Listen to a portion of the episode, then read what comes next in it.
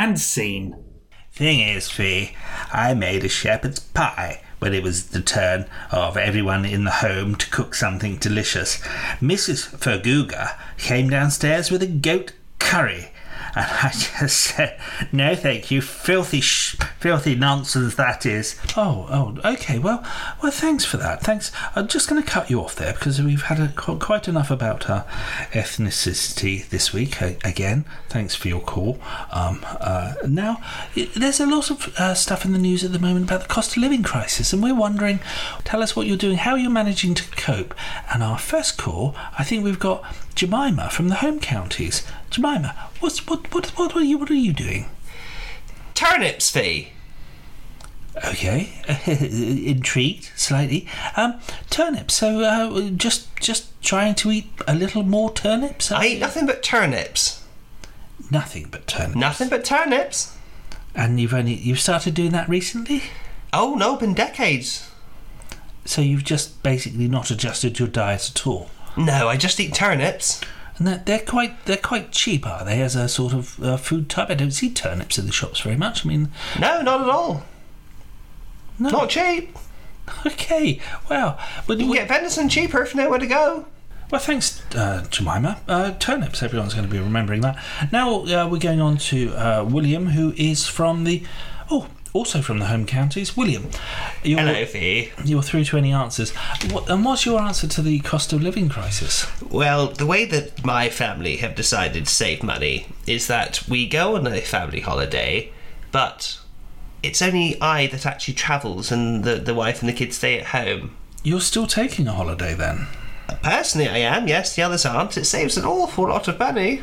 So, uh, how big is your family? Can I, if you don't mind me uh, asking? Uh, well, we, it's reasonably small. It's just the wife and I and our five children. And so I travel alone. Uh, this summer, for example, yes. Um, I chose to travel to Thailand. Just on your own. So your fam- your family holiday was um, singular uh, it, on your own. It was singular. It was singular, but I did want to dabble uh, in the family experience. I was going to say, did you get lonely at all? Well, well, well, no, I didn't, because it turns out actually over there you can you can hire children. Which, which I didn't realise until I got. I didn't appreciate this. It's very good value. Uh, I hired a couple of young girls for only ten dollars a day. Did you? I did. Fee. We had a marvelous time. I can assure you. Well, okay. Thank you. Thank you. They that... did call me Daddy, Fee. Yes. Okay. Thank they you, William. I'm going to cut you off there. Just move on to our next caller, and just looking down the list now, we've got Miriam. Miriam. She is from just a Oh, you're from just inside the home counties there, Miriam. Miriam, you're through to any answers. What's oh, your hello, Fee. What's your tips for uh, well, surviving the cost of living crisis at the well, moment? Well, my personal tip is that with the family, what we do is we cook just one hot meal a day, um, which I eat, and and then the children just eat uh, mostly cereal or or share a ham sandwich.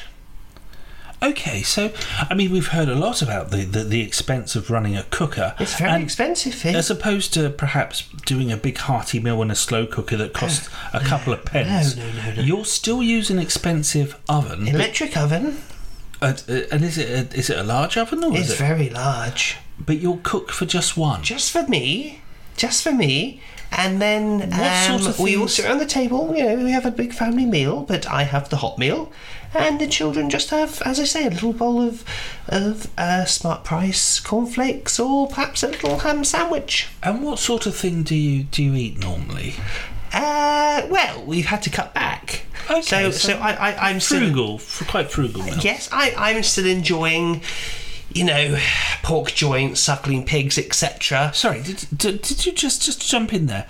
Pork. So pork's quite a cheap meat, but did you say a suckling pig? It's also pork fee. But yes, I'll, I'll, I'll, I'll have it. It's a relatively small pig. It's not a, it's not a full size uh, pot belly or anything like that. It's a relatively small pig. It's just for myself. Apple in the mouth and I cook that, and then the kids, as I say, wafer wafer thin ham, not sandwich, not, no butter. No, no, no chance of perhaps putting in a tray of very cheap fish fingers for them below the below. Oh, the... trust me, Fee, I did consider this, but the last thing you want is the, the fishy waft contaminating the succulence of the suckling pig. Well, that's okay. That's uh, again a- an interesting idea. It's Wait just within hand for the children, Fee. They don't starve. No, uh, have they lost weight? Oh, considerably. But that makes clothes that little bit cheaper for the kids as well. So every, you know, gift that keeps on giving, really. Every little helps, as they say. Well, thanks, thank you for that.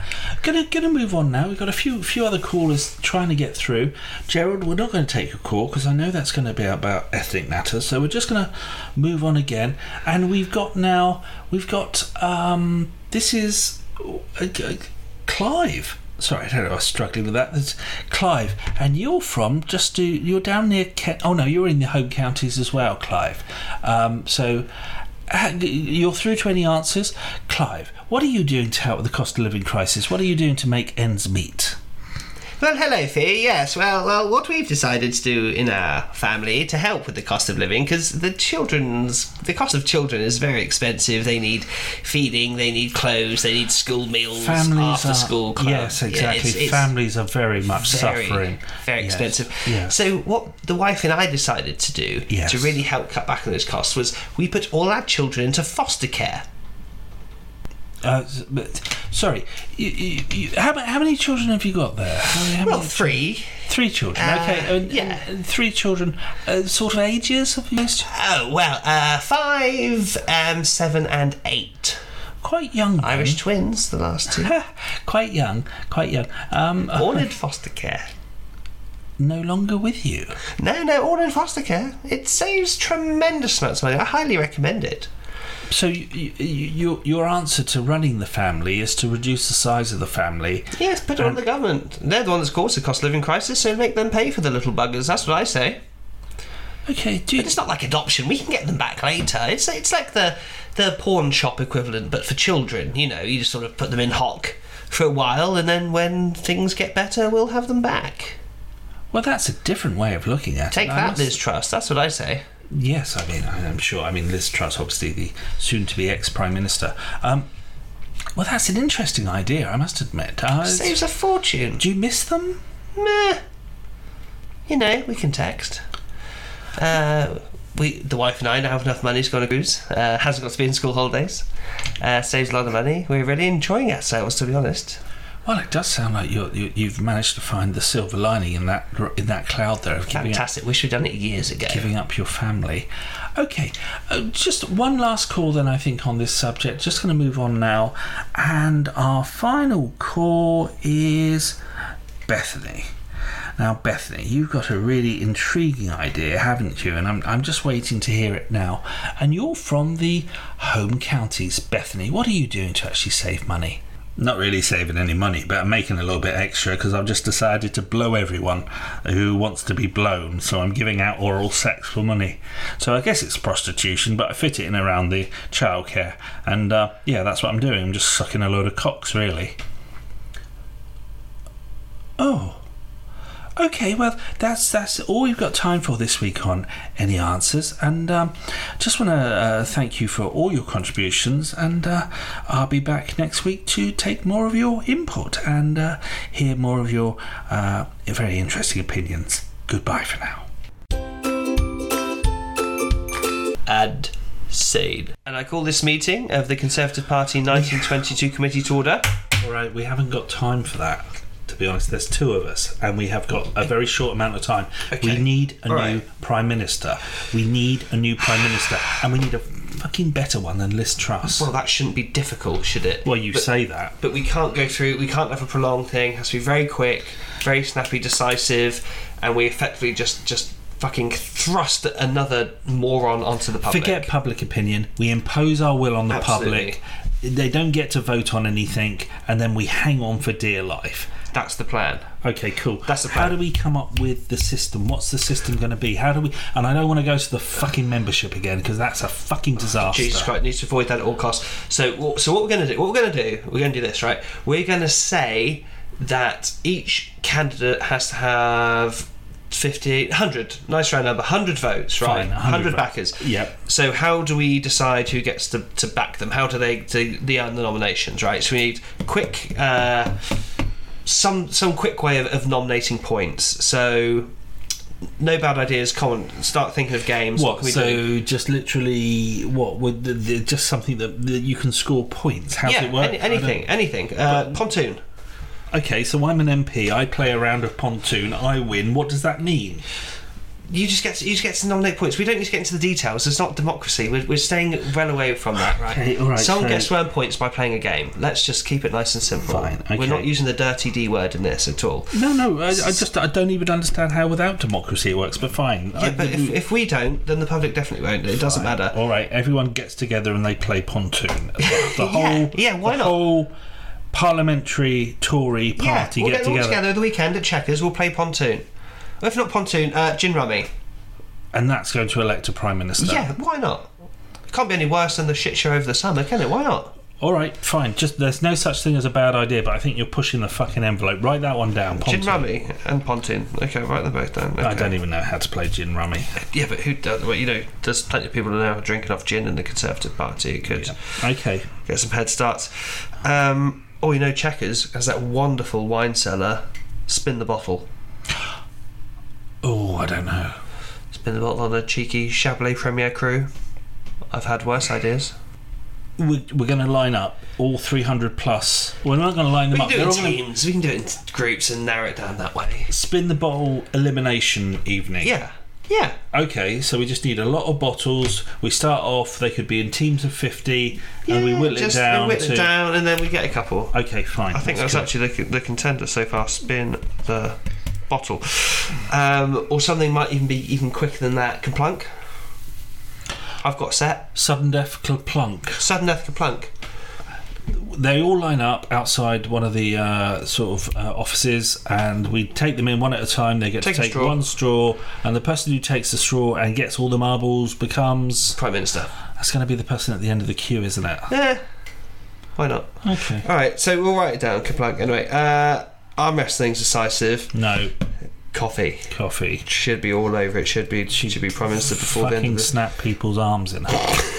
by the end I mean, she's she's she's quite the woman. Uh, I would say donkey race, but that would very much eliminate her because there's no way a donkey she's riding would have a fucking hope in hell. She's not going to get on a donkey.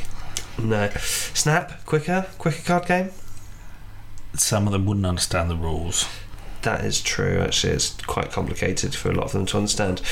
Um, okay, uh, we need another one. What do people like these days? What's Think of something that if it got out, we wouldn't be frowned upon. So imagine we said, We've elected our Prime Minister by they sing really well or they. They need some sort of talent, They which isn't bake off.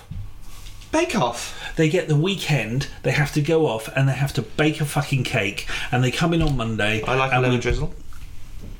Let's keep your personal life out of it. But they come in on Monday and we just we judge all the cakes and the person who makes the best cake is obviously the next Prime Minister. Done. Sorted. That's democracy. And scene. And now on Radio 4, it's time for our popular series, Treading the Board, where we speak to those aged thespians from yesterday.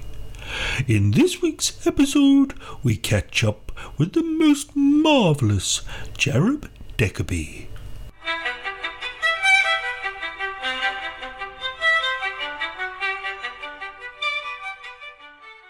Sir Jared Deckerby, What?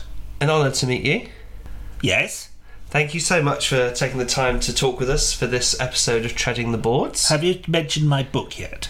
Uh, no, no, we're just going to come on to that. I believe you're just about to publish the the ninth volume of your memoirs, Yes.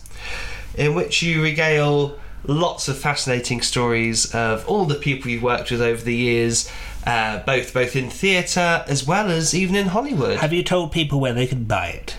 No, but I'm sure it will be available from all good bookstores. On the BBC, we couldn't name any individual retailer. Waterstones is my favourite, of course. Yes, but but other other other book retailers are available. Yes, other ones. Uh, you can buy it online at Amazon as well. Yeah, and, and many other retailers are available, Jared. So Nine- thank you so nine much.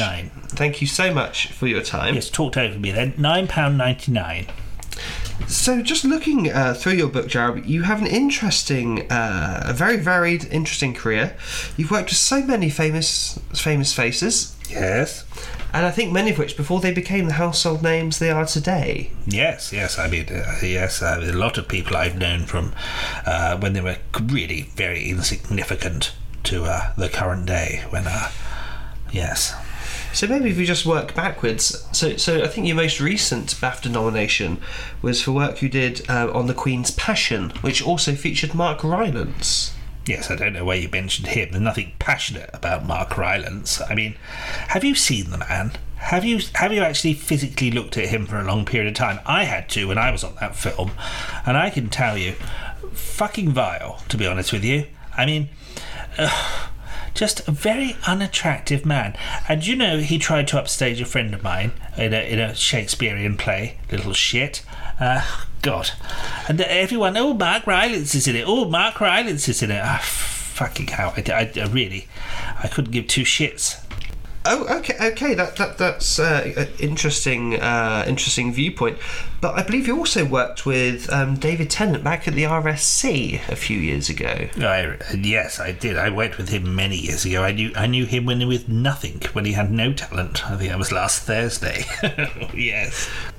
And I think another name that comes up uh, in your memoirs is uh, Geoffrey Palmer. I believe you worked with more than once. Oh my god, yes. I mean, Geoffrey Palmer, I mean, so many people say so many nice things about him and they are so wrong. The man had a face that looked like he had his fucking testicles in his cheeks, didn't he? I mean, it's a look, but it's not a good one, is it? Well, he was known as the British Marlon Brando. No, he fucking wasn't. Okay, and uh, Dame Maggie Smith. I believe you also worked with her over the years. First time I met Dame Maggie Smith, I was backstage at a theatre in, oh, it's somewhere up north. Fucking vile place. Honestly. Little girl smoking cigarettes. Oh, have you got some money? Have you got some? Have got some money? I need some tampons out of this machine. Honestly, and I thought, what the fuck has become of me that I'm here having to give a performance every night? This little, little raspy little thing needing her sanitary products, and me having to give her across two shillings. Honestly, I'd say money well spent, but I'm not sure. Again, that's quite a quite an acerbic uh, opinion. Uh, so it's not the only So- time I met Mags. I, I, I, I, you know, I, I met her later on in London. She'd become quite the uh, uh, girl around town, as you might say. This is before the prime of Miss Jean Brodie. Um, but she was hanging around with that terrible homosexual Kenneth Williams, and uh, hanging on his every word, which was so fucking nauseating. Honestly. Well, well, speaking of Kenneth, I believe Kenneth Branagh is another uh, colleague of yours. I, no, no, I wouldn't say he's a colleague of mine. He's somebody who's in the acting profession who I happen to be in some tawdry little production with at some point. Did you see that film he did that everyone was raving about? Belfast couldn't understand a fucking word they said. You know, I started watching the first 20 minutes and people were like, oh, you won't understand the accents. Well, then it's bad. It's bad filmmaking, isn't it? Because I couldn't understand what they were saying. And someone said, oh, you can turn the subtitles on. No, I tell you what I could fucking do. I could fucking turn it off, and that's exactly what I did. I don't want to hear a load of paddy nonsense on my television. Well, speaking of actors uh, with with a distinctive voice, also the Whispering Giant, Oliver Reed. Ollie, dear, dear, dear Ollie, I, I cannot tell you enough good things about that man. Oh, that's that's refreshing. My favourite time with Ollie was um, it was he'd been drinking. He had had a drink, and we went out together and we said, "Well, we'll just get a little nibble, a little nibble somewhere." So we went to one of the clubs. Neither of us will remember, but we got in because Ollie was like that. I think he he grotted the man on the door. Anyway, once we were in, this rather plain looking woman came up to us to take our order and he just stood up and he punched her square in the face and there was nothing of her and she went flying across the tables and of course that but that's ollie that's ollie and that's the sort of fun guy he was Yeah, I guess perhaps things were a little different uh, back back than they are today. May not be seen quite as like light-hearted um, through through a modern oh lens. everybody but- apart from her was laughing i'm sure they were Yeah, quite. But but you also spent some time in Hollywood. Um, so some very big names today, uh, like Bruce Willis, you worked with. Oh, for God's sake. I read recently he can't talk anymore. I fucking wish I'd met him more recently than I did. The amount of shit that came out of that man's mouth, honestly. I'm so important. I'm big. I'm this. I was in Die Hard. Fucking hell, we all wish we could die and die fucking hard when we met him. Okay, another strong opinion there, Sir, Jared, but I appreciate your candour. Um, Kevin Costner, what can you tell us about Kevin? Made that fucking fish film, didn't he? Where he's a fucking human fish. Fish film. What was that called? Oh, it was dreadful. Another thing I did with him, I met him after he did that film with Whitney. The rumour is he got her on crack. Anyway, um, oh, he made that fishy film, didn't he? Fish, Fish World or Wa- Waterworld? Water. Well, I tell you, well, I can't tell you that story actually, but let's just say women pissing on men, and I'll say no more. Okay, that's an interesting uh, tidbit for the gossip columns, I'm sure. Uh, and lastly, lastly, I appreciate your time is, is is short. Tom Cruise, back in the press, of course, with the release of the Maverick, the follow-up to the Top Gun film. Do you know he's three foot seven? In real life, he's three foot seven. I made a film with him, and he insisted he wasn't going to be wearing his lifts. He wasn't going to be on a mound, which is what they did throughout the first film. So it was all done with perspective. I was fucking 500 meters away. It was like I was making the fucking Hobbit. And he's a fucking dirty queer, I can tell you that for nothing. I think that's all our time. That's been a pleasure. I hope- Sir, Sir Jared Dackerby, it's been been lovely to talk to you. I've had a very lovely, blessed life. Yeah, I mean, you've had a very interesting, varied career. Um, appreciate your candour, Bick, uh, as always. But it's been a pleasure. Thank you very much. Yes, thank you.